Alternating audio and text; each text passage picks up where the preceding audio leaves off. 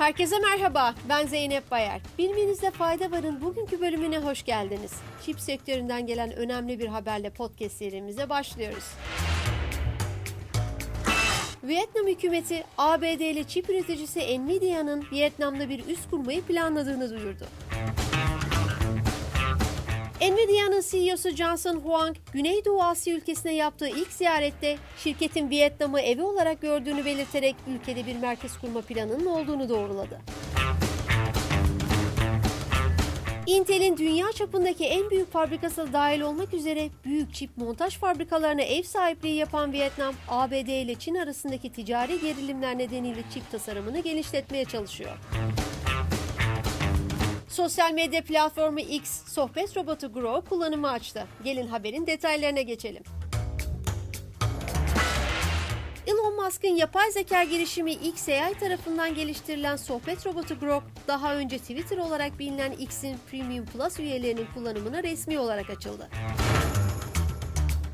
Diğer sohbet robotlarından farklı olarak Grok, X'teki gönderilerden gelen gerçek zamanlı verileri yanıtlarına dahil ederek soruları teorik olarak en güncel bilgilerle yanıtlıyor. İngiltere'de Microsoft ile OpenAI ortaklığı değerlendirmeye alındı. İngiltere Rekabet ve Piyasalar Otoritesi, Microsoft'un OpenAI ile ortaklığının fiilen bir birleşme olup olmadığının incelenmesi amacıyla değerlendirme sürecinin başlatıldığını bildirdi. Kısaca bir hatırlatma yapmamız gerekirse, Microsoft bu yılın Ocak ayında OpenAI'ye 10 milyar dolarlık yatırım yaparak şirkette %49'luk hisseye sahip olmuştu. Bir başka yapay zeka haberiyle devam ediyoruz.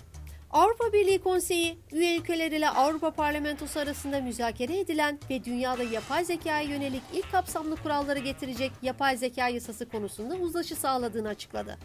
Buna göre Avrupa ülkelerinde kullanılacak yapay zeka sistemlerinin güvenli olması ve temel haklara saygılı olması gerekecek.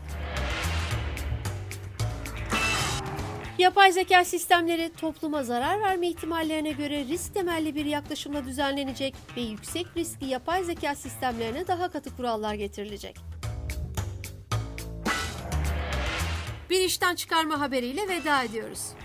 Otomotiv tedarikçisi Bosch'un otomobil sektöründeki değişen talep ve teknolojilere uyum sağlamak için 2025 sonuna kadar Almanya'daki iki tesisinde 1500 kişiyi işten çıkarmaya hazırlandığı bildirildi.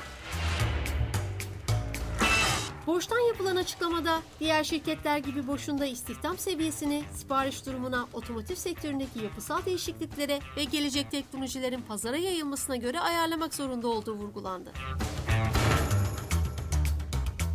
Şirketten yapılan açıklamada boşun işten çıkarmaları, personelin başka departmanlara kaydırılması, erken emeklilik veya gönüllü işten çıkarma anlaşmaları yoluyla yöneteceği belirtildi.